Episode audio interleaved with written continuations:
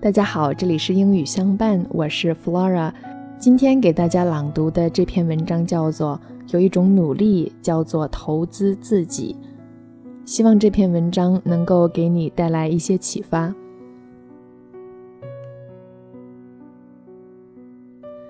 See, whatever you are doing, however you spend your time, that tells who you are. So think about what it is you like to create your life experience. Once I look at how you commit your time, once I do an evaluation on how you spend your time, I can tell you exactly what you're committed to. How much time do you spend working on you? How much time do you spend every day working on your dream? In the last 90 days, how many books have you read? In the last year, what new skill or knowledge have you acquired? What kind of investment have you made in you? A lot of people, as soon as they punch out, they rush home to sit on the couch.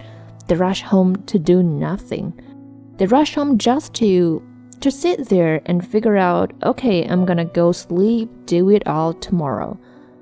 You have to give it everything you got. No more TV, no more parties, no more play. If you have a 4.0, what you need to be doing is studying.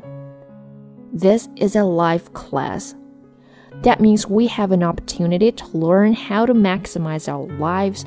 Think of the things that you're doing that somebody else can be doing, and think of yourself as a precious commodity that you're gonna reserve your energy for your highest and best use.